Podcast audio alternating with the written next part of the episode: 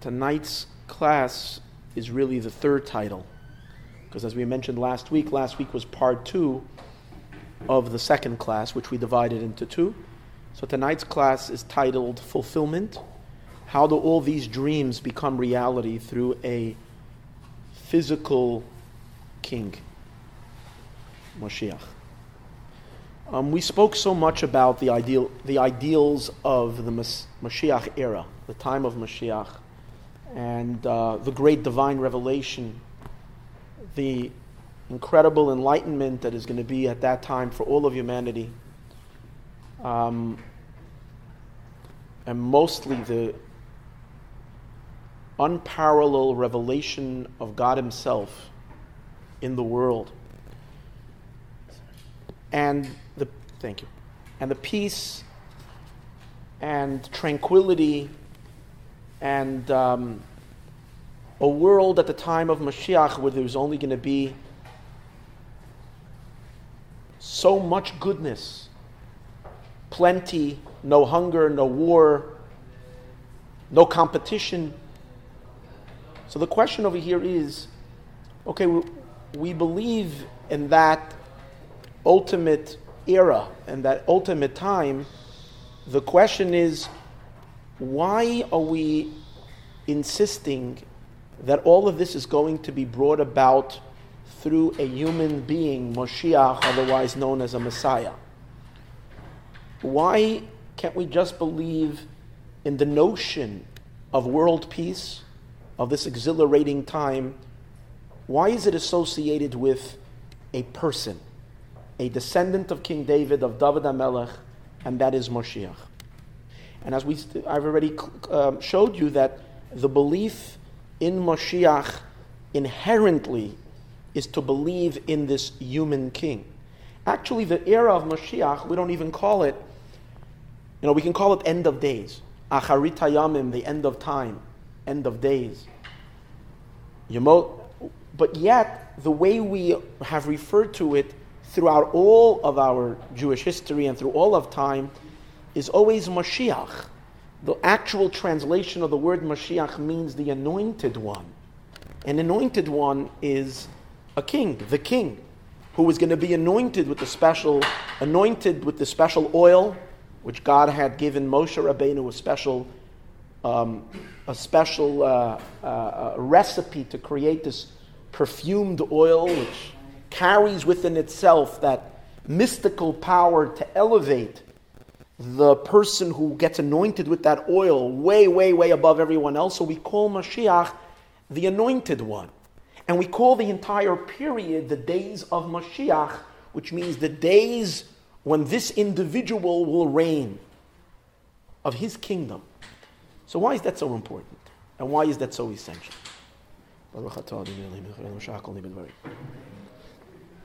So, the idea is as follows we really, really need to understand the essence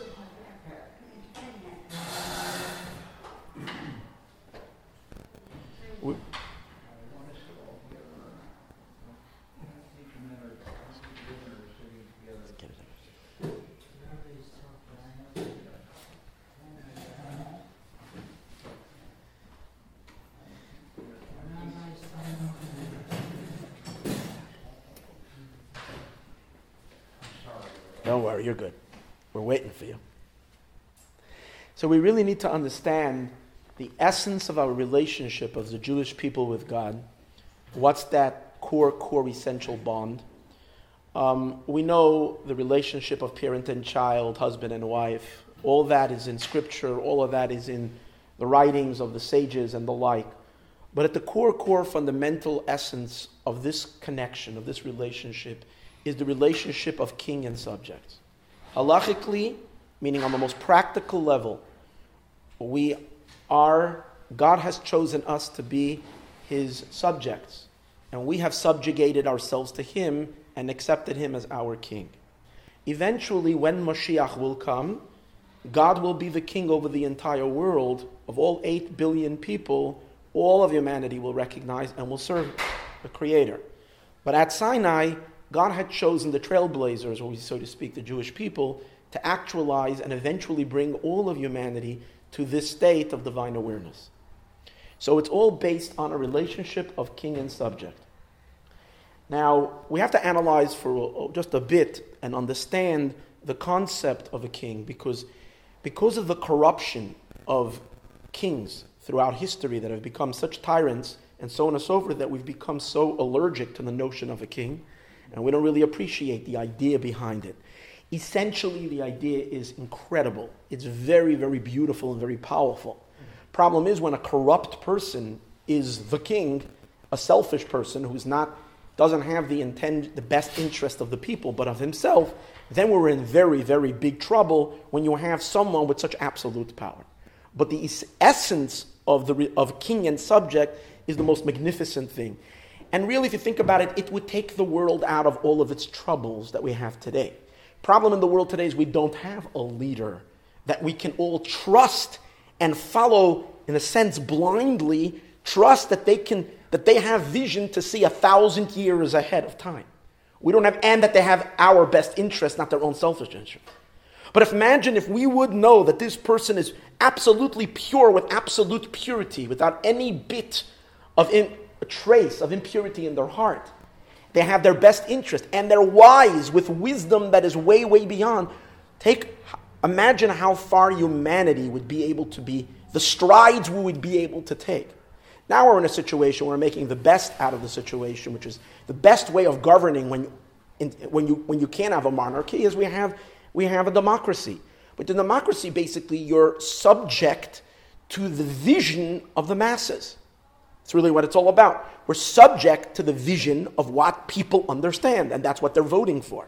And the vision of the masses is not too, too great if you have someone that has that vision. Now, a true king someone who deserves really to be a king, and when we speak about King David or the like, true kings were people that were head and shoulders above the rest. I say are cut above the rest. It says so about King Saul, uh, Shaul, the first Melech, the first king of the Jewish people. Literally, the Torah describes him as being head and shoulders above the people. But what that really meant was emotionally, intellectually, way above them. His emotions were more sophisticated than everybody else's intellect. That's the idea that his shoulders, which represent the heart, the emotion, was above the intelligence of all the scholars of all of everyone else, way above the people. When people recognize an individual of such exaltedness, of such height, of such qualities, so the people are excited, they're super excited to belong to this individual, to surrender themselves to this individual, and to live his aspirations and his dreams because they appreciate that his aspirations and his dreams is truly at the best interest of everybody in the, in the, in, in, of, of, of the people. So they surrender themselves to the king completely. So here we have to and, and, and, and, and point out there are two parts to a king.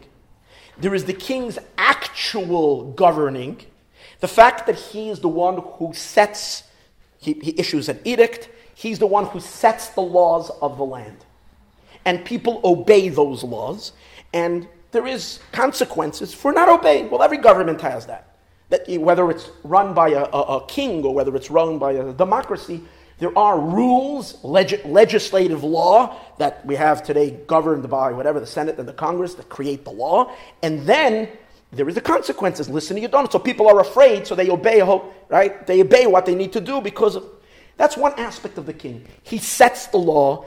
Need to be, he needs to go to war. You have a nuclear threat from North Korea now. It's kind of frightening what's going to be. Imagine to be in the in, imagine to be now in the shoes of a, of a leader who has to decide if you strike first or you're willing to, God forbid, wait to see what's going to happen. Pretty, pretty. But that's the king. The king is the one who actually leads the people, doing sets sets the role of the land. That is the external part of the king. That's the king in his actual in, in actual governorship. But there's something much deeper. There's a deep intrinsic bond with the souls of the people. The people love their king, they admire, and willfully. We're not talking about over here a king who's a tyrant, a ruthless dictator who imposes his will on the masses. We're talking about a people that recognize that this individual is so great and they, with, with all their desire and want, surrender themselves to belong to this king and be part of him. Now, when they fear him, they fear him not because of the punishments, they fear the king because of who he is, because of his essential regality, because of his exaltedness, because of him being such an elevated being, they have a fear of the king. In uh, the book from the fifth Chabad Rebbe, the Rashab, Reb Sholem Ber, in his uh, Sefer um, called Samach to Samach, Reish Nun Zayin. So over there, he explains that the primary fear of the king is not the fear of the disobeying of his commandments and what kind of consequences or what kind of penalties there are. The essential fear of the king is the exaltedness of the king itself. That's why there is a rule. Torah governs everything. There's a rule in Jewish law that on a king, you may not sit on his throne. No one is allowed to sit on his throne. No one is allowed to ride on his horse. Because we recognize that this is a human being that's he's a way above everyone else. That's he's above and higher the rest of the people. He adds an interesting thing, not in that Sefer, but in Hemshech's Ayin Beis, which is another one of his monumental teachings. Over there, he discusses that that's the difference between the fear people have from a governing official like some other aristocrat or some other person, governor or the like, and the fear that people have from the king. The fear of a governor or um, whatever other authority that there is is a fear of the punishment that he can do if you don't listen to him. Because he is powerful, because he has, he has authority, and he can, God forbid, harm you and the like, throw you into prison, throw you into the dungeon like it was in the olden days. That's why you fear him. It's not that, but it's not so with the king. The, the fear of the king is an awe. One is awed by this very, very, very elevated person. It's hard for us to relate because we never walked into a palace and we never stood in front of a true king. We have make believes, you know, more for show type of kings in England and the like, but not true kings. Again, when it's corrupted, it's the worst thing that can possibly be. But when it's good and positive, it really is an amazing thing with God, now it's interesting, Rambam in, in, in uh, the laws of Geneva, Gzelov Aveda, which is the laws, says in regards to a king, and we're saying about this essential, essential subservience, where the people surrender that they are his servants. Rambam says these words, Samchadaitam, they have all decided, they have all agreed upon, the, the people, the masses, Shahu Adonehem, that he is their master, Vehem lo la'avadim, and they are his servants. They are his subjects. That's kingship. Now, we know that God's kingship can be understood from a king, from, we know that the sages tell us that the kingdom of heaven is similar to the kingdom on earth. So we can use the kingdom on earth as an analogy to God's kingship as well. When God came down to Sinai, when God created the world, He created the world. The Kabbalists tell us, and we spoke about that earlier, because Hashem wants to be a king. God wanted to be a king over, over his subjects. And that's eventually, as we said, over all of humanity. But in Sinai and Har Sinai, God chose the Jewish people to be his subjects. And in that subjugation of the Jewish people to Hashem at Har Sinai, there are two parts to it. Number one, God gave us the commandments 613 commandments, a whole bunch of do's and a whole bunch of don'ts with so many details and details of details laws of diet, laws of dressing, laws of business, laws. Every aspect of our life is governed by Torah law. So many laws. But that's the practical laws of the kingship, of the kingdom, of how he's running legislation, how he decrees his decrees upon us to live our lives in accordance to God's will.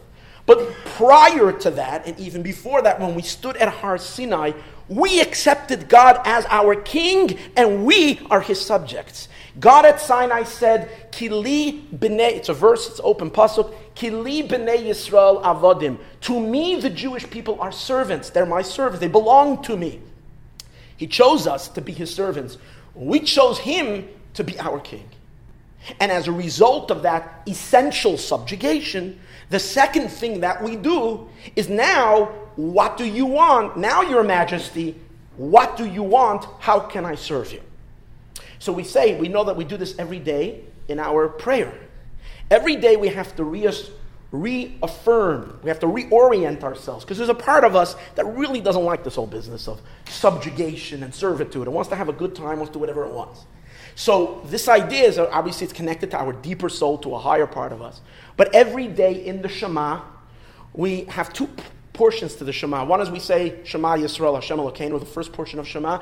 That part of the Shema is us accepting God's yoke of heaven Sages say you should accept upon yourself the yoke of heaven first. Once you accepted upon yourself the yoke of heaven, now you should accept upon yourself the yoke of the commandments. That's the second portion of the Shema.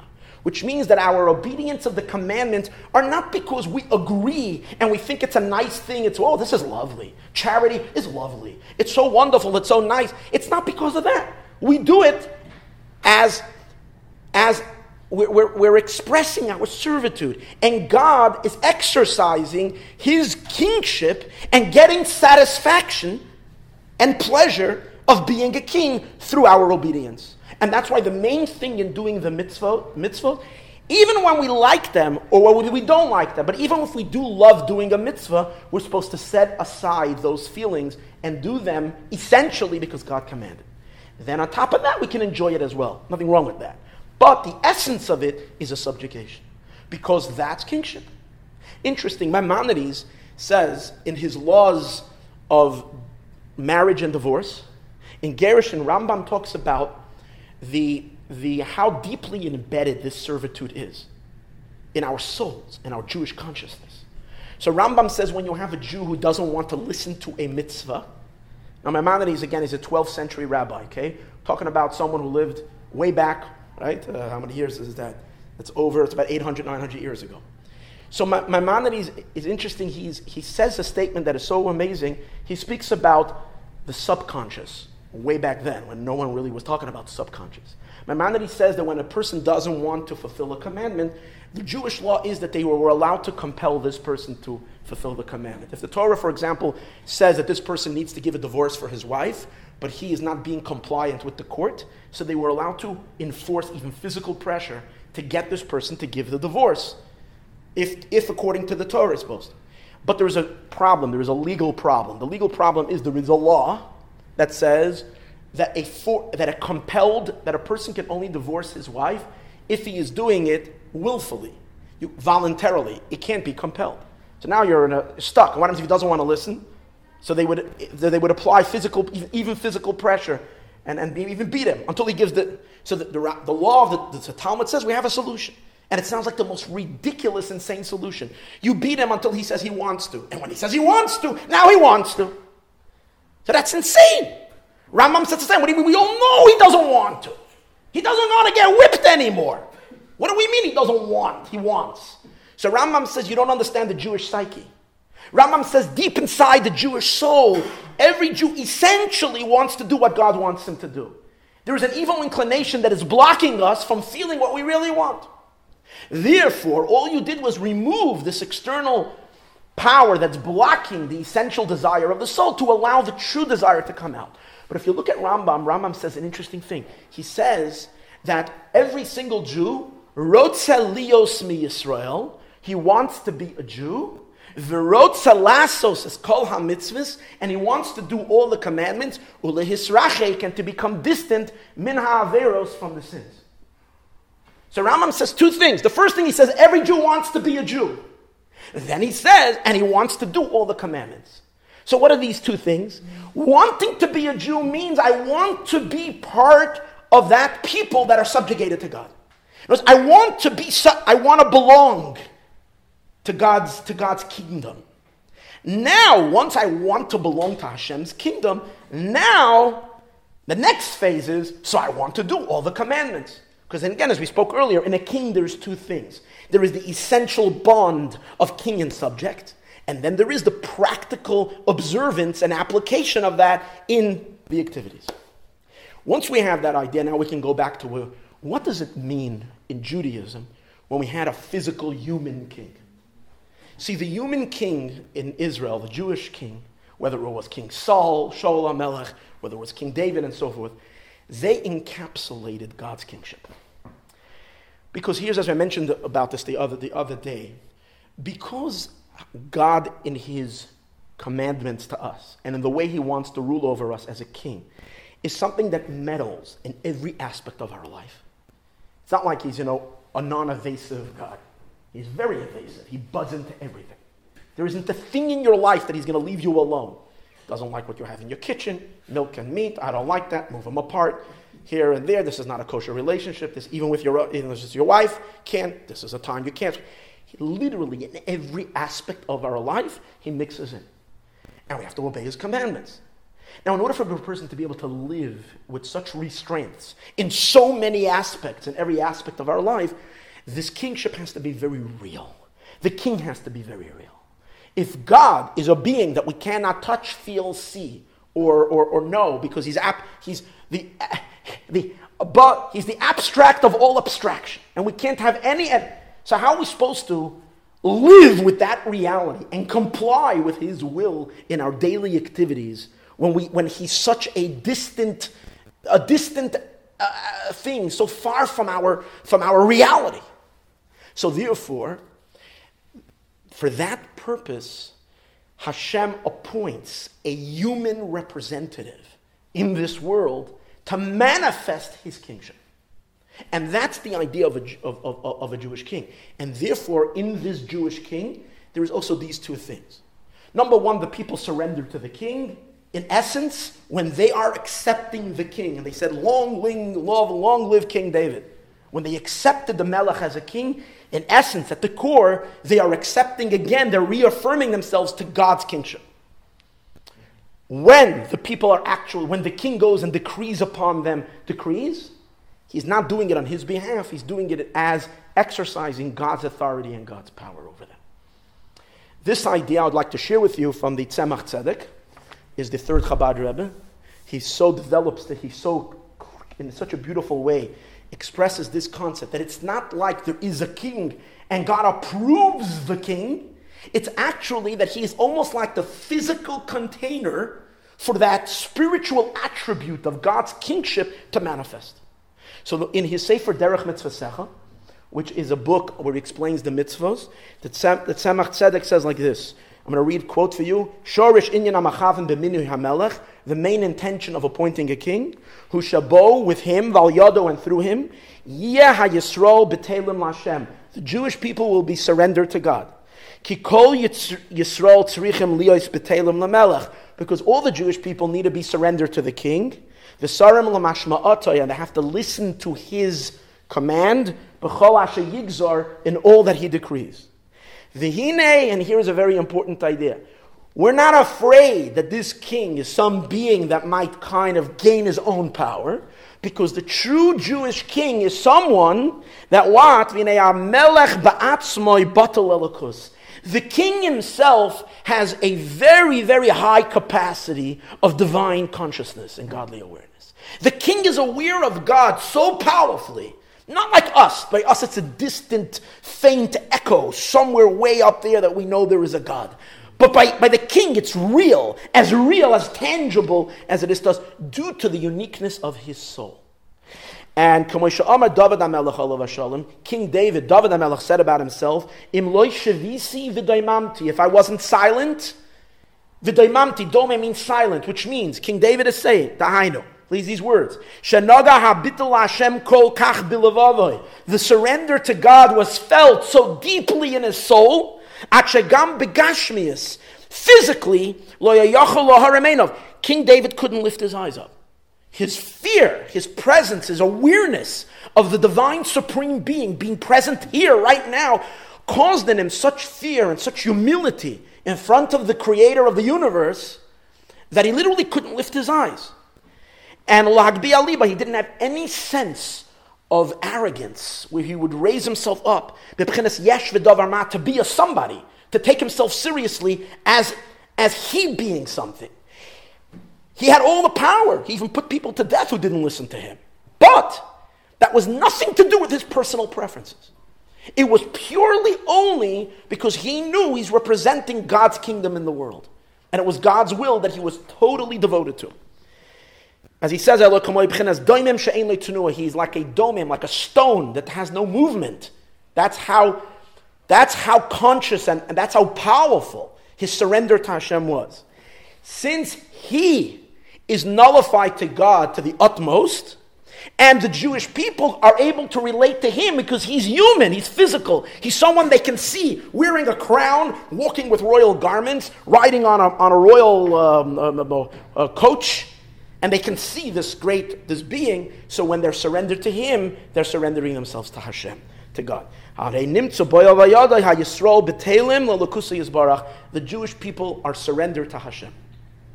So that's the concept, Tzemach Tzedek says, about the Jewish king. Now, now also will, this will fit very well in what it says in Divrei Hayamim, which is one of the um, in, in, in, in, scripture in, in the Navi. It says Divrei Hayamim. It's the chronicles of where the Torah. Describes. So it says over there, King David is talking about his son, who's going to be the next king, Solomon. It says, "V'yifchar b'shlome b'ni." Hashem chose King Solomon, my son, Losheves to sit al kisei malchus Hashem al Yisrael, to sit on the throne of God's kingship for the Jewish people. That means King David is saying, My son is not sitting on his own throne. He is actually sitting on God's throne. And then it also says later when Solomon became king, and he was the greatest king we've ever had. Words, the, king, the kingdom of the Jewish people reached its most powerful state during the, the reign of Solomon, of Shlomo Melech. What does it say? Vayeshev Shlomo al kisei Hashem lamelech. Shlomo Melech sat on the throne of God as a king. Again, there's nothing, there's, there's nothing of his own. He's actually capturing God's regality, Hashem's royalty is enclosed in him, and that's how he's king. That's the idea of, a, of the king. Now we'll understand something really, really phenomenal which without this is really puzzling. And that is Rambam, Maimonides again, the codifier of Jewish law, and the one who gave us the fundamentals of our faith. He, the Rambam is the one who describes Jewish faith, 13 principles of faith. Maimonides says that in the midst of all of that, he says it is a fundamental principle that we have to believe in a Mashiach, that the Messiah will come, Mashiach will come one day. That's what Rambam says.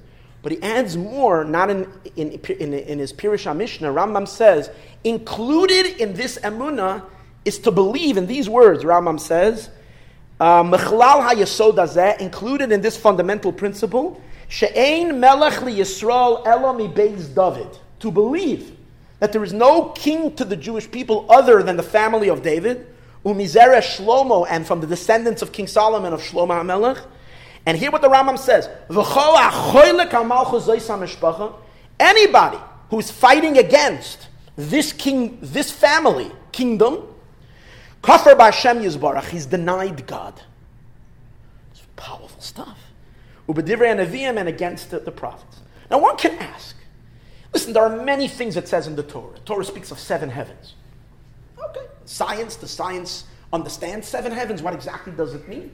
Well, if it says so in the Torah, we believe. We believe what the Torah says. Sometimes we understand it, sometimes we don't understand it.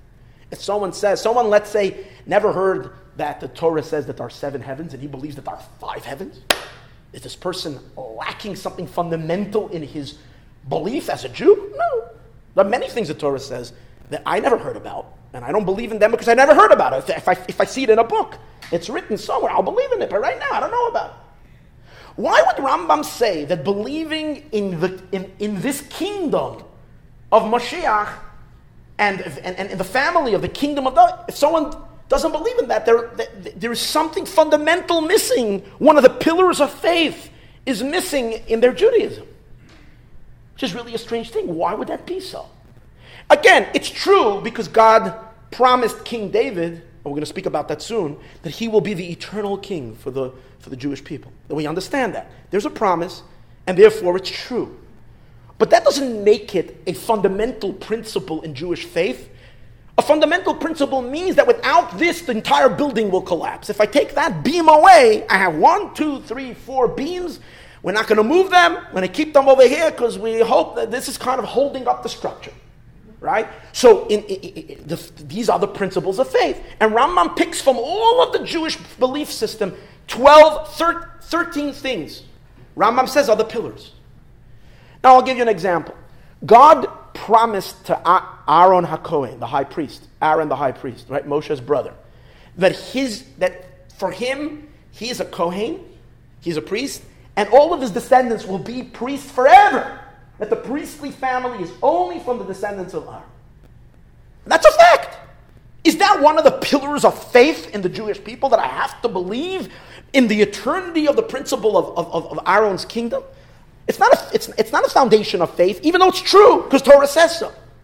Yet, the eternity of kingship of David HaMelech, this eternity of this kingdom, is something that Rambam says is a principle of faith. Why? But now it makes sense. Because this is, this is so fundamental to Judaism. Because the, the, having a king, the king is not a king just because he's a king. The king is a king because through this human king, God is a king. And that was the whole purpose of creation. And that was the whole purpose of selecting the Jewish people, bringing us to Sinai, that we should become his servants and he should be our king. A very important link in that is a physical human king. Because that's the one who bridges and makes that connection, makes God's kingship very, very real. And without this, you're lacking. It's so strange. Because speak to the average Jew, even observant Jew, even learned Jew, even scholar across the Jewish world and ask him this question. No clue. No clue. Why a king? Okay, it's a king. Yeah, king. No king. It's like none of them feel like essential to Judaism. But when you learn a little bit, you get clear. You see, wait, wait, this is. And Rambam says so. That this is essential because Hashem's kingdom is very serious observance of mitzvahs are not just, we said earlier, it's not just things we do. These are all things expressing the idea that God is the authority and the ruler and the king of the world. And for that, we need a king, a physical king who actualizes that.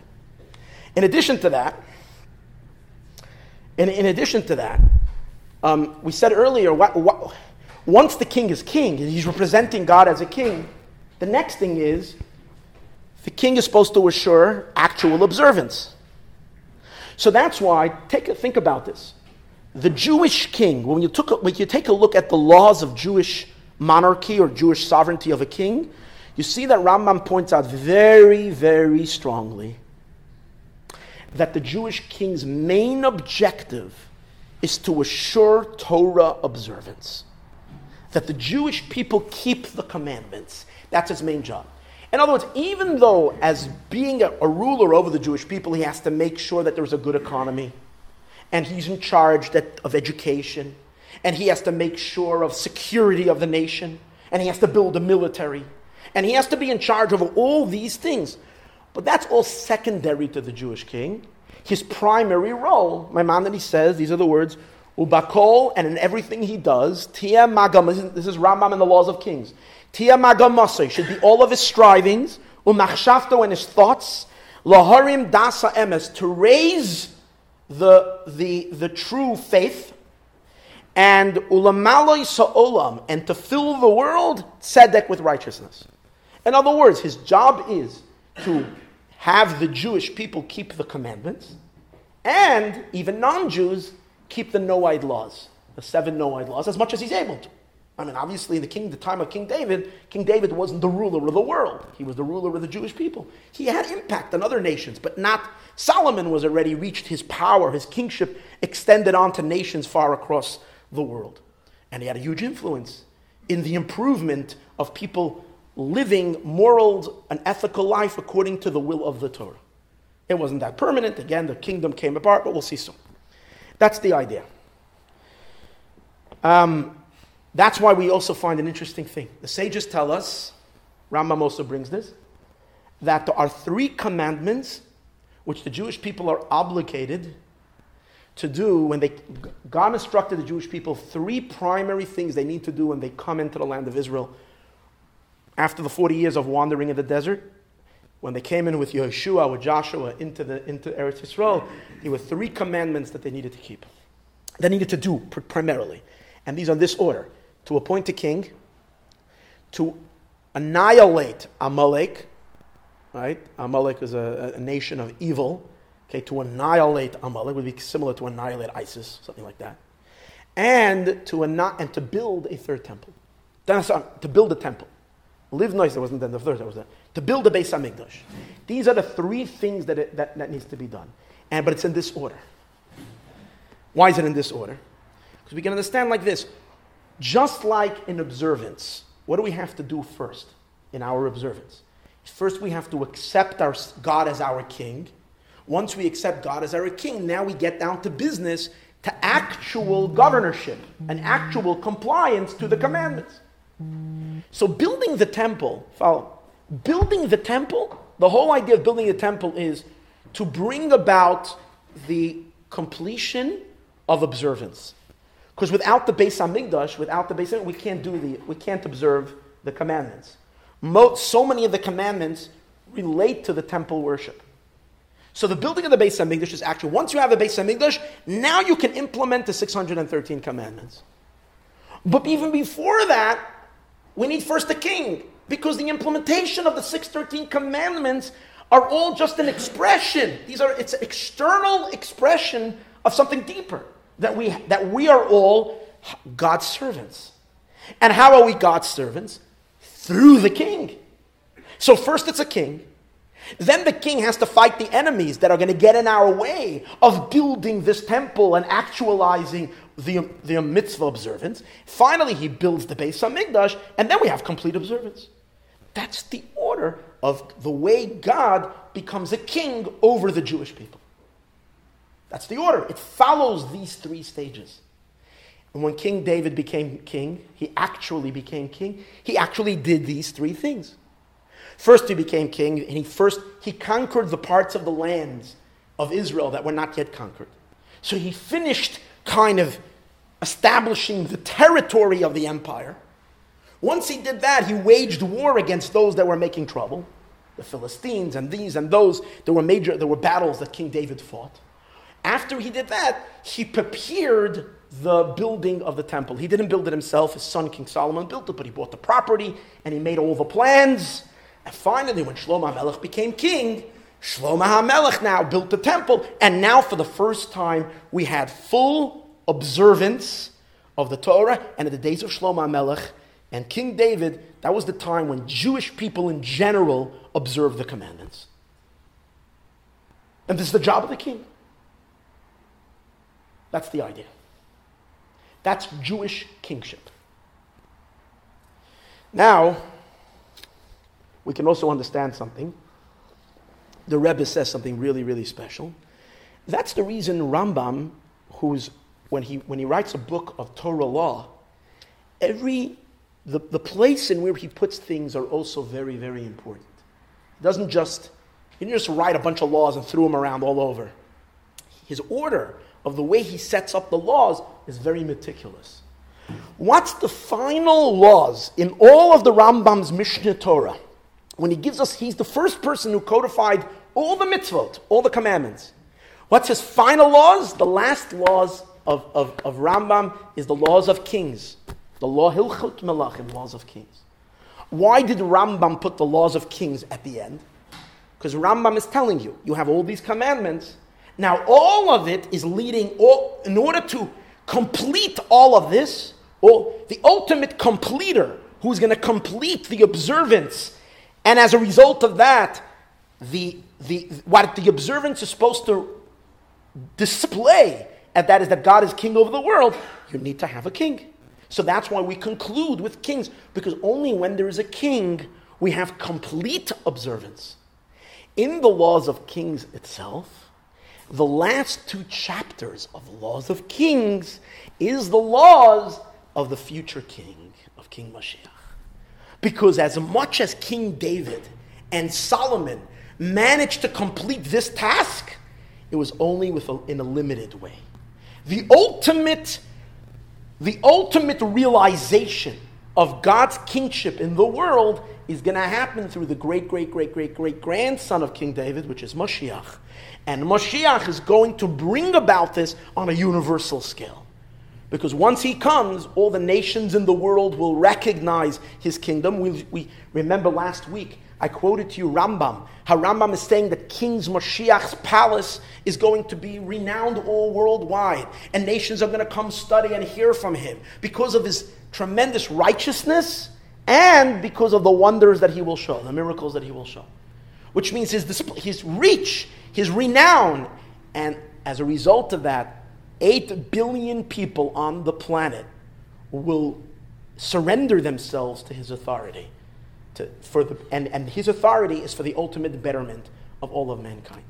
And bring all of mankind to an awareness of God and ever increasing awareness of Hashem, because besides being an awesome king, he's going to be the greatest sage and the most wise person, inspired with divine knowledge that's going to pour like an infinite fountain, and through him to the, to the rest of humanity. But you see that that's the last laws, because that's where the Torah and the mitzvot are completed in Moshiach. Now, let's analyze for a couple of moments the uniqueness of the Davidic dynasty. You see, David HaMelech, King David, and Shlomo HaMelech and his descendants are not the only kings that the Jewish people had. As I mentioned earlier, the first king that officially is called king is Shaul HaMelech, and he's not a descendant of King David. He's actually King David's father-in-law who's chasing after him and wants to kill him all the time. Okay? So this is King Shaul HaMelech. Now, before that, according to the sages, Joshua, Yeshua, is also considered a king. Moses, Moshe, is also considered a king. So, what is unique about, is there anything unique about the Davidic kingdom? And here is something very, very special. God promises David HaMelech eternal kingdom. Hashem promises it to him, and that he is the king of the Jewish people. Him, his children will be his successors will be the king for the Jewish people forever and ever. Brings to mind, let's read a, a verse in Tehillim and Psalms, Peites 89, Psalm 89. The verse says like this God tells King David, Im Yazvu Banav Teirasi, even if his children will forsake my commandments, the Torah. Um and in my precepts and in my laws they will not walk. I will punish them. I will with a whip. I will, I will reckon with them for their sins. Ubenegoyim and with other plagues, avoinam for their sins. And I won't let them get away with it. But v'chasti loyafer mi'imoy. But my kindness, which is my promise of eternal kingdom, I will never take away from him. V'loye shaker, and I will not be, um, I won't lie, I won't be unfaithful beminasi to my to my to my faith, to the trust of what in which I promised King David. So I'm telling so Hashem is saying this will be the king, the kings forever. In the words of Maimonides again, again, we always look at Maimonides to really clarify everything. Maimonides in the Laws of Kings in his first chapter says like this: Kivan Shanim Shach David. As soon as David, King David, was anointed, Zacha, he merited Bekeser Malchus, the crown of kingdom, he merited it. Malchus. In other words, till now, even though there were kings, but not necessarily the crown of kingdom. But now, when David, Vareyam Malchus loyal labana, and kingship is to him, him and his children, Hascharim, his, his, his male descendants, ad olam, forever and ever. So it's passing down to the king, and it's only to King David's children. So over here we have eternal kingdom. But what does this mean? It's not, see, but we see this is very fundamental. This is not just it happens to be that who is the one who is going to be the king, it's King David. There's something really, really deep because there were many other kings to the Jewish people. Right after Solomon passed away, Shlomo Melech passed away, he had a son, his name was Rechavam. Rechavam was the third generation of King David. And during his reign, the people didn't like it. He gave too high taxes. He demanded taxes very, and there was a kind of a revolt. And there was a prophet. They didn't like him, and a prophet the prophet, Achia Hashiloini, one of the great prophets, went based on a prophecy, there were directly instructions from God, and appointed another king, a competitive king. And his name was Yeravam. Turned out to be a very wicked guy. But initially he was appointed, I guess everybody has free choice. Okay, this Yeravam was appointed by the prophet to be the king. And he became the king over the ten tribes. And David HaMelech's uh, uh, um, son or grandson was a king only over two tribes, Yehuda and Binyamin. The kingdom was now broken for a couple of hundred years. There were two kingdoms in Israel the kingdom of the north, kingdom of the south. The kingdom on the south was in Jerusalem, that was the descendant of David, and the kingdom on the north was the kingdom of the, of the ten tribes. Rambam says that that king, Rambam says clearly, a king that is appointed by a Navi, I'm going to quote to you the Rambam. Rambam says, a king, Navi Shehamid Melech, a prophet who appoints a king, Mishar Shifte Yisrael from any of the other tribes, Hareza Melech, this person is a king, V'chol mitzvahs ha-malchus boy, and all commandments of the king are, are re, re, relate to him. We have to treat this person with respect and awe of a king, and all aspects of kingdom relate to this king. If the prophet, if we know it's a prophet who appointed the king. But Rambam says, even then, even then, Ikar HaMalchus, the main kingdom, LeDavid is for David. So really, what does this mean? The main kingdom is for David. It doesn't mean quantitatively, because you see that King David's son, Rechavam, was a king over the minority. The majority of the people were by, were by Yeravam ben Nevat, were not by King David. What it means is qualitatively.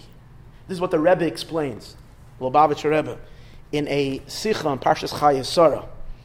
Um, um, Chelik Chafein, in his Chelik of Likkutei Sichas, the Rebbe explains what does the Rambam mean, Iker HaMalchus LaDavid, and he explains it based on the idea, which Rambam says, that when King David became king, he took the crown of kingdom, Keser Malchus. This idea is to be understood based on what we were talking about the whole time earlier. That a king has two parts to him. There is the actual, the actual governing, and the laws in which he implements, and he has full authority to decree laws upon the land. But there is something deeper in that the king is essentially a king, not just because he governs. He is a elevated being above everyone else. That aspect of being essentially regal, essentially royal, that royalty, which is a gift from God, coming from God's regality. King David is the only one who has that, and his descendants have that special Wi Fi to pick up that signal and translate that into their souls. They're the only ones who have that divine regality in them, which means the natural, that, that, that kingship is their nature. Kingship is whose they are. They're just above everyone. You see them, you recognize you're dealing with someone who's just above everyone else with, with such, with such that, that demands respect. And that King David had, only his family has. That's the meaning of the crown. Keser Malchus. Just physically, when you look at a crown, when a king wears a crown, the crown represents the idea that this is a human being that's different. You see, a king has a different kind of a house. People have a home. The king has a palace. Uh, king, uh, people have a, a uh, uh, you know, have, have a coach, and the king has a royal coach with, you know, with, with, with, with beautiful six white horses that are going. You can tell it's like a different. Fine. But in a sense, okay, the king has a palace, and other people have nice homes, and some people also have mansions. They look like palaces. A palace, it's not unique to the king that only a king has a nice coach. Okay, yeah, nicer. Fine. A, a, a, crown is not another hat. A crown is a unique thing. Only a king wears a crown. So a crown distinguishes the king and puts him in a complete different place. So spiritually, that means when we say that King David got the crown, means this idea of being another kind of human being above the rest is only for the family of David. Like, for example, we find that also by, by uh, Achashverosh when Haman came, when Haman comes to him, and, I, and, he, and he asks him, What would you do for a person who the king wants to honor? The king asks him. So Haman says, he thought it's himself. So he says, let him, let him, let him, let him dress him in the royal garments and give him the, uh, and, and, and put him on the royal crown and ride him, or have him ride on the king's uh, uh, carriage. And a person should run in front and say, so should be done to the king. So we find that when Haman mentioned the crown, he stepped over. He stepped over a line. You see, when Achashverosh answers, and he tells him, Haman, you should go do that. But he gives everything. He tells him, take the gar- take the coach, take, not the crown. The crown is not given to anybody else. Because the crown is the essential regality, the essential elevation of the king. That cannot be shared, that cannot be given. That quality, that essential quality, doesn't go over to anybody.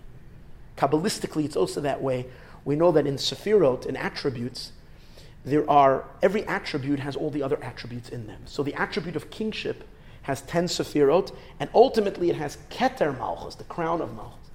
The crown of, of kingship, Kabbalistically, means the essential power of kingship as it is embedded in your soul. Not the power of Malchut in Malchus is the actual power of ruling. The power of Keser Malchus is the essential quality of this regality. This is only for the family of David. So even though there were other kings, like we said, the, the family, in essence, there was always only one king. They were governing powers, but they did not have this. And both, they didn't have this unique attraction that the King David had. Secondly, from the people's end, the people never gave themselves over with their entire fanaticism to their, to their king. They did, they followed, they followed the laws, they liked their king, he was popular, he was that, that, fine, but they didn't have that deep bond. And even the people of the ten tribes, at their core, were still loyal and their heart of hearts to the kingdom of David, because that's where the connection really is in an essential state. That's why, um, and even and, and even this that others can be a king, and again in a more external way, is only temporarily. Rambam says, and a, very interesting law in Rambam, Rambam says that even though other kings can temporarily be a king, Malchus Beis David, the kings of the family of David, I'm quoting Rambam, Hema Omdim La'olam, they're the ones who stand forever. But if a king will rise from other tribes, from the rest of the Jewish people, tifso kamalchus mibeso. It will be interrupted. In other words, even this external kingship will not last because it's not the essence. It always belongs to King David. And the reason for that is what's the reason? What's this reason? For kings, for, for David HaMelech, why do we say that all other kings will eventually disintegrate and only King David's kingship will last forever? The answer is because God's kingship and relationship as king over the Jewish people is an eternal one. It's not something that's here temporarily for a specific part of time. The sages say an interesting thing. Whenever it says the word li, whenever it says the word li to me, li to me, it means for all of eternity. zaz la'olam. The word, whenever, whenever the Torah used, like for example, God says, Va'asu li mikdash, make for me a sanctuary, that means that there will be, that the sanctuary is an eternal thing. Because it's saying to me. Interesting. When God chose the Jewish people to be his subjects, it says, Kili b'nei Yisrael avadim. To, to me, the people of Israel are my servants. If it's to me, it means it's going to be eternal. So, the, so God is our king forever and ever, and we're his subjects forever and ever. Since King David, the Malchus of David, is the, is the physical body in which this kingdom is enclosed, we have to say that this kingdom is going to be forever and ever. All other kingships are only external, temporary, and in the end they're going to fizzle out. Ultimately, it will all come back to Malchus Beis David, to the kingdom of, of the family of David. Good. now let's take a look. What is the story with this kingship during the time of exile? Okay. King David was king, his son Shlomo. We lasted for many years. There was a Davidic kingdom, there was also another kingdom. After Shlomo Melech, this kingdom began to fizzle out. As we said earlier, became weaker. Parts of the Jewish people were, were, were, were under the sovereignty of other kings. Fine. But when did it really collapse and deteriorate? When the Jewish people went to exile. Let's understand what means exile. The exile that we've been in for the last 2,000 years, close to 2,000 years, 1949 years since the temple was destroyed, is more than just a brutal experience for the Jewish people, going through the various different persecutions and various different things that we've been through. It's much more than that. There's something very, very, very essential that is broken, or at least we might say temporarily suspended. And that is like this. When we were in the land of Israel, we, God was our king, and we're his subjects. When the Jewish people are dispersed amongst the nations and we go under what we call shibud malchias, the subservience to the various different empires, whether it was the Babylonian Empire, was the Romans, and then it was various different countries that were. So there are two things that are happening here. First of all, in the actual sense, observance was always threatened. Besides today's days, thank God the way we're, we're, we've, we've been treated in the United States of America, unbelievable. And the, the world has progressed to a place where there is freedom of, of, of religion and people can do that, that, that's a miracle. But throughout our long exile, there were always decrees, there were always impediments on our observance. We could not serve our God and do the mitzvot because this one decided to shut down the, the ritual bathhouse, the mikveh. Then they decided that Jewish slaughter, uh, the way we have the laws of dietary laws, shechita is, is now good, or that's no good, or that's no good. But more than all of that, most of our observance was interrupted because we don't have a temple in which we can offer the, do the sacrifices and do everything that we need to do in order to f- complete the mitzvahs. We don't have that. So, on the literal scale, Hashem's kingdom and his, his, his, his um, uh, sovereignty over Israel, and through that as kind of the king of the world, has been broken.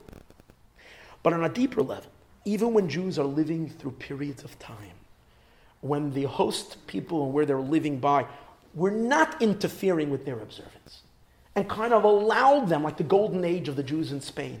For many years, they lived before the Inquisition and before they were.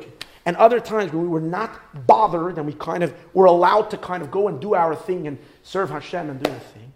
The mere fact that there is an authority above us that's other than God is already a disconnect of this kingship to disconnect of this kingship.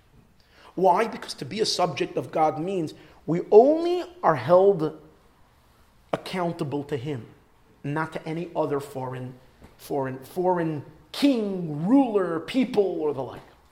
We find this law in, in Torah law when a Jewish person gets sold to slavery to a non Jewish master, in the time when the temple stood, when a singular Jewish person, for whatever reason, couldn't support his family, and ended up being sold as a slave to a non Jewish master.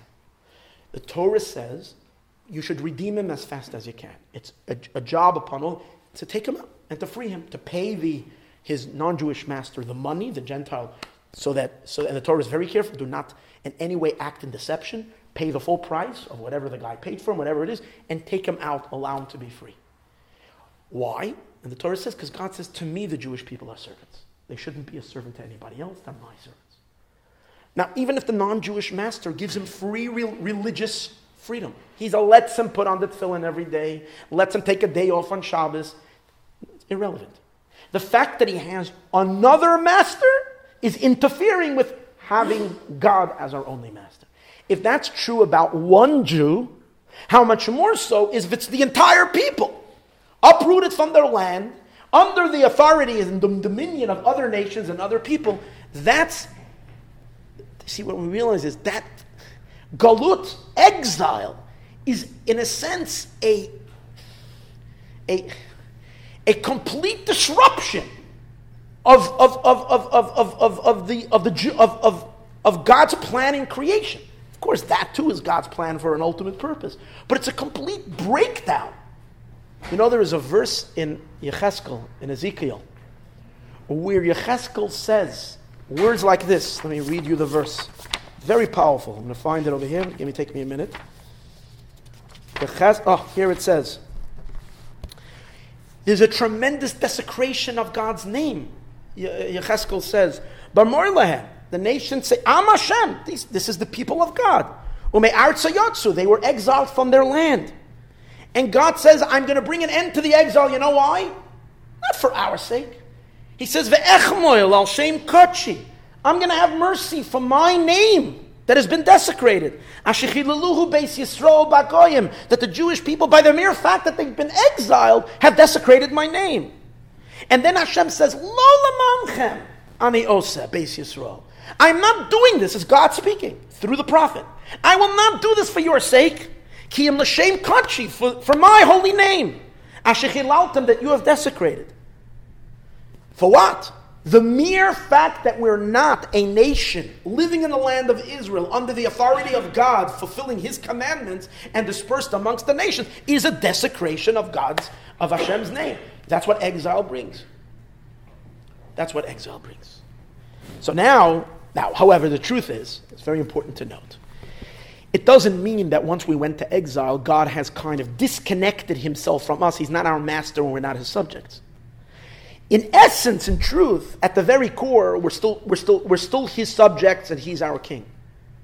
The Jewish people actually, in their first exile, when they went, when Nebuchadnezzar, the king of Bavel, exiled them, the Jewish people actually had a thought that because God sold them into slavery, they don't owe God any more their allegiance and they felt that they can throw off. They don't have to keep the mitzvot. They don't have to keep the commandments anymore because God kind of it's like a, and they and they came to the prophet and they said to him, "What is the rule when a master sells his servant to someone else? Does does the first master still have any say on his servant?"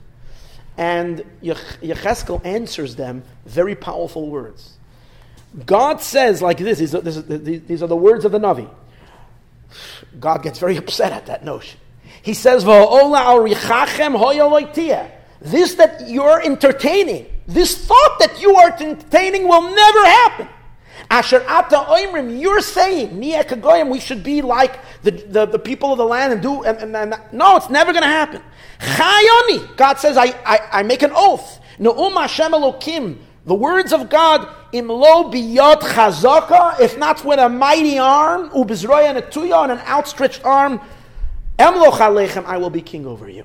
Whether you like it or not, God says, you're my subjects, you have to keep my commandments, even if temporarily, at least on a more revealed external level, it seems like you're not directly under my domain. But doesn't mean you do whatever you want. Even the nations in which the Jewish people were subjugated, and even though there is a rule, there is a law, it's a law, a Torah law that we have to obey, the full law of the land wherever we come. Dina de Dina, we have to follow the laws of the government where the Jewish people have been, to accept it and live that way. However, here is a rule, according is that we, it's only in regards to aspects of taxes, legal law of the land, in regards to religiosity, which means if the nation decrees that we cannot live by the certain law of the Torah, the Jewish people have no obligation to live, to, to listen. Ah, well, what I mean is they don't have an obligation. They don't have a Torah obligation. They can have the obligation of the, of of the king, you know, the Inquisition threw people into the fire for not listening. Fine. I'm not talking about that. I'm talking about do we have a religious obligation to listen when the nation is trying to compel us to disregard the Torah? Absolutely not. We know the three great tzaddikim, the three great people who Nebuchadnezzar told them to bow down to the big to his to his idol, and they didn't want to do that. And he threw them into the fire. But they said to him, they said to him as follows. These were the words they said to him: "B'masim barnunos with taxes and things like that, um, you're a king upon us." But this that you're telling us to bow down to an, an, to an idol, you have absolutely no authority over us whatsoever. You're absolutely zero. You mean They had the chutzpah to say this to, to Nebuchadnezzar. They ended up in the fire. God saved them. But, but, but, but they did. So you see that essentially we don't have an authority other than God in matters of religious things. However, as we said earlier, that is only in the revealed experience. Sorry, that's in essence, but not, that's in essence, but not in a revealed state. And in a revealed state, we're under the authority of nations and the like. In other words, deep inside, on our end as well, the Jewish people never, throughout our entire exile, truly accepted an authority in a deep way. Our allegiance was always to Hashem. That's why in our prayers, we pray, what do we say? Avinu Malkeinu, our Father, our King. Ein lanu melech, we don't have another king. Ella ata, only you. It's always remained that. Just like it is in our relationship with Hashem, um, the same is also with our relationship with the Davidic lineage. Again, because as God is our king, that kingship is realized through the king. Following? Through the king. So, our re- what was our relationship with the kingdom, the descendants of King David? Well, throughout the exile, when they were very, very hidden, we didn't even know who they are. Okay, so we know people were descendants of King David, but it can be anybody. So we didn't always have literally a king. There was always great rabbis that come from the, Davidic kingdom, and they were always important and, and, and, and, and significant teachers and leaders of the Jewish people. But we didn't have a king. Yet, here's the thing in the heart of the heart of the Jewish people throughout all of our exile, we've always prayed and hoped and begged and pleaded and had it all the time in the top of our prayers that God should restore the Davidic kingdom. We ask for it all the time. Every time we, we say the blessing on grace after meals, the Birchas Hamazon, we say Rachem Hashem Elokeinu, Malchus Beis David Mishuchecha, the kingdom of David. And the Haftorah, we're famous, Samchenu Hashem Elokeinu, make us rejoice, b'malchus Beis David, with the kingdom of David. And then we say, Al Kisai, on his throne, lo yeshev zar, no stranger will ever sit. In other words, deep inside, there is still a burning connection between the Davidic king, and we've always, and this always expressed itself in our waiting for Mashiach. Jews have always been waiting. When will Mashiach come to redeem them? It's a very, very deep thing. It's at the heart and the heart of, of our Jewishness. Is this idea that we have a king. We don't know who he is, where he is, what, where, and when, but there is a king. And one day this kingdom will be, will, will, be, will be restored. Now, based on all of this, we'll understand the, fun, the centrality and the importance of Mashiach being a human king who comes to redeem the Jewish people. Because the main objective of the Mashiach is that what is Mashiach? Mashiach is the one who puts an end to the exile and restores God's kingship first to the Jewish people and eventually to the entire world. But Moshiach is the first thing that has to end this galus. This is a horrible situation that for such a long time, God kind of you know, lose control. He, he purposely orchestrates it all, but it's as if Hashem lost control over his world and we are just out there lost. So, Mashiach, what is Mashiach going to do? Mashiach is going to restore, he's going to, this kingdom, this position. And let me read to you a pasuk in, in Yirmiyahu, in Jeremiah. It says like this. Hear these words. V'haya b'yoyim ahu, it will be on that day. Nu'um Hashem tzavakos, says God of hosts.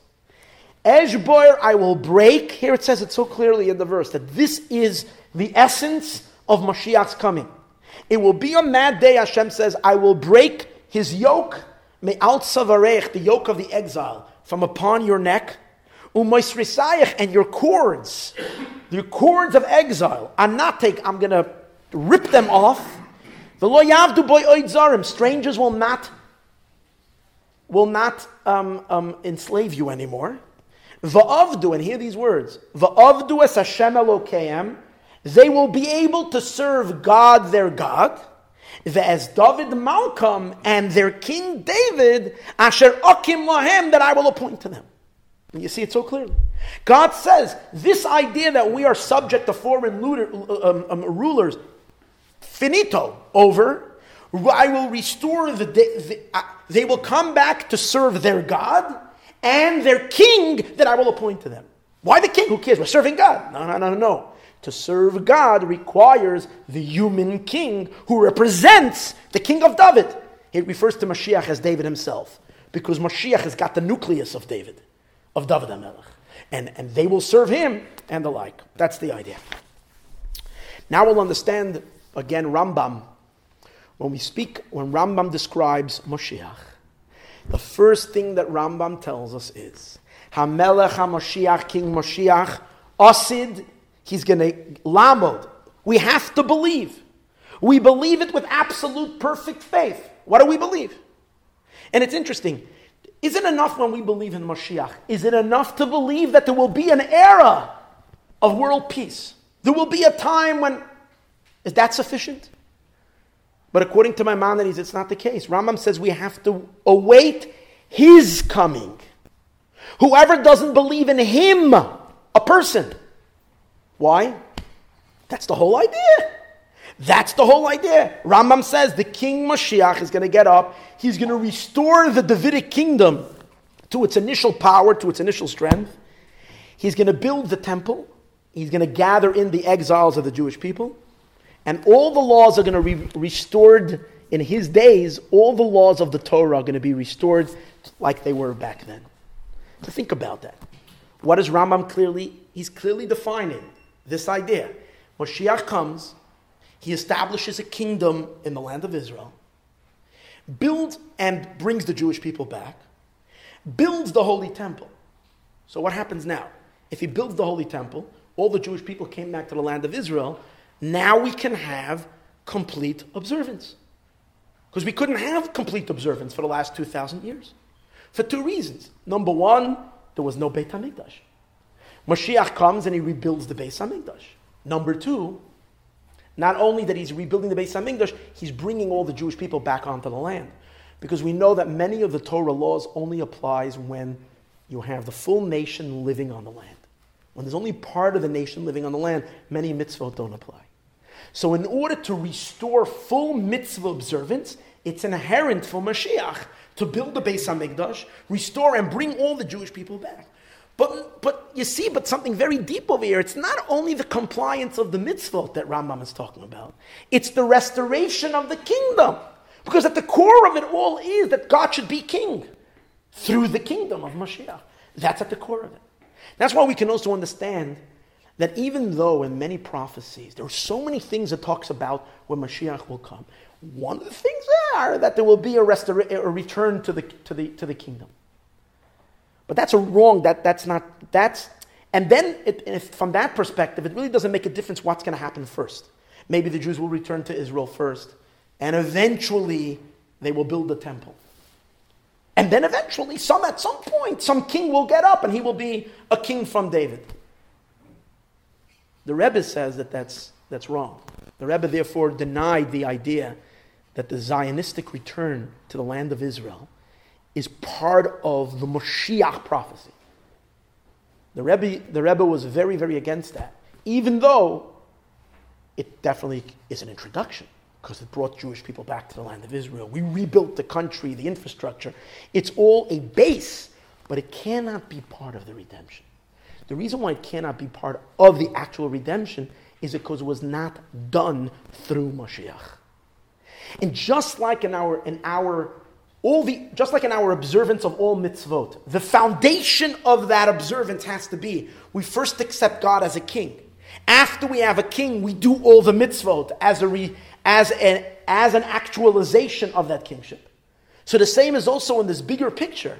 The restoring of the observance back to full observance has to follow that order that there is a king, and the people gather around that king, and the king get, is able to build the third temple, bring the Jewish people out, and then implement all the observance of the mitzvahs. So we can understand it has to follow that order. Because it's all, one is linked with the other, and it's all rooted. The foundation of it is God's kingship of the world.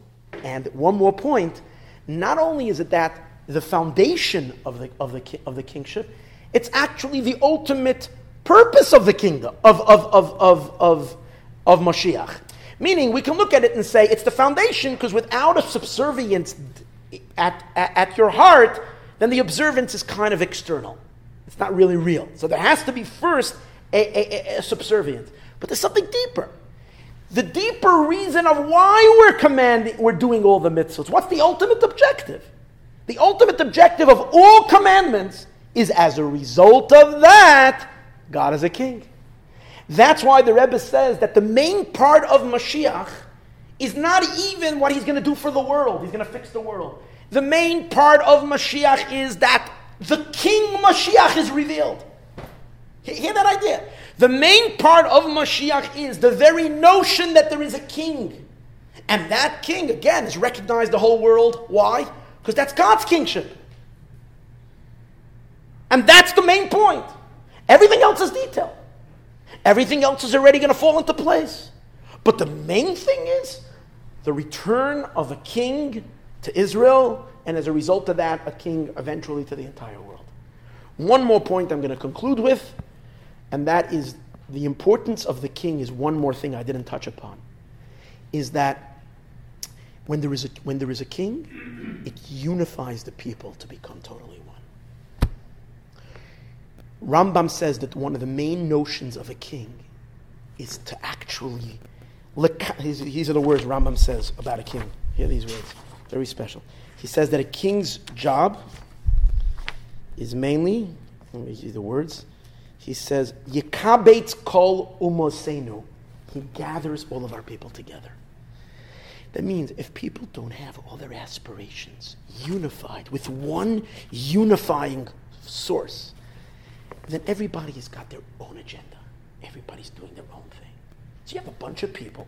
Maybe you have a community where people decide to live together, but they're not joined together in a very, very deep and real way unless they have this one individual who takes all these individual minds and people, brings them all together to become unified. They all share now a singular identity. Each one makes their own contributions in the way that each one needs to contribute, but it's all one unit. The king creates, in the words of the Rogachev, one of the great Talmudic scholars, the king creates the concept of a tzibor, of a community. Without the king, you don't have a tzibor, an entity of a community. You have people that agree on some things and they work together, but it's not essentially one. That's the king's job. That's one of the reasons why the king, why we need Mashiach before the Beis Hamikdash is built. Because the Beis Hamikdash has to be the building of the community. It can't be built by a bunch of individuals. The community as a whole, the entire nation of Israel, builds the third temple.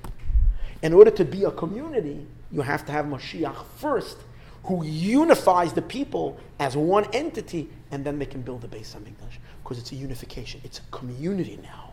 Without that, in the exile, you know, even though it's amazing the Jewish people survived, but there are so many different groups, so many, everybody's doing their own thing, all over the place. This unification of the people as one entity, one being, is all unified in the king. We know that the king is called the heart of the people. Just like the heart is what unifies. The heart energizes, pumps blood into all the limbs.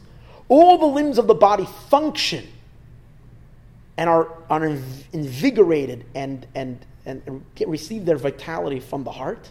So to the king is the vital force of the people. And all the people sense that they get their energy from him. And also, again, their direction and their vision. Together, they're all unified together in this, in this thing. That's the reason why we have a, a in Judaism, the, it, it is so fundamental the idea of a Mashiach that's going to come redeem the Jewish people and eventually is going to bring in a higher consciousness and a higher awareness for all of mankind, for higher and deeper and deeper and deeper. As the, say, as the, the verse says, that in those days, from all across the world, all the nations of the world are going to flock to the Holy Temple in Jerusalem to be inspired, to pray, to connect, to serve, and to hear, to learn about God which is going to be the obsession of all of mankind. It's all going to be with knowledge to know our Creator. Being that our Creator is infinite, we will have that infinite pursuit of knowledge, deeper and deeper and deeper, all through this individual of Mashiach. It's interesting how we're seeing the world today is collapsing so much in terms of lack of leadership because it's kind of throwing everything in disarray. So the moment someone who actually gets up that's a real leader, everybody's going to go, oh, thank God. It's finally the world is going to be ready because like this, it's so crazy. And once we're not, and we're, the world is going to be ready to receive it and to, and, to, and be excited about having a true leader. May we merit to see it.